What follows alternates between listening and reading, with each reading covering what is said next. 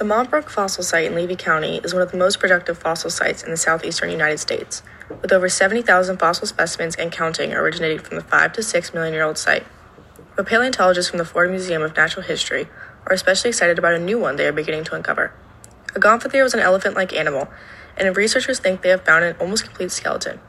Jonathan Bloch, a curator of vertebrate paleontology at the Florida Museum of Natural History, explains the importance of the discovery. The first articulated skeleton of the Gomphothere in Florida fossil record.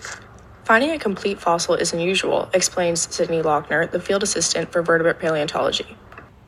You can imagine in a river, if an animal dies there or near it, as, as you know, decays, the bones are going to be separated. So you find a lot of isolated bones. So you might find an alligator bone here, and then you found a turtle bone on top of it, mm-hmm. and then, you know, it's like pick up sticks.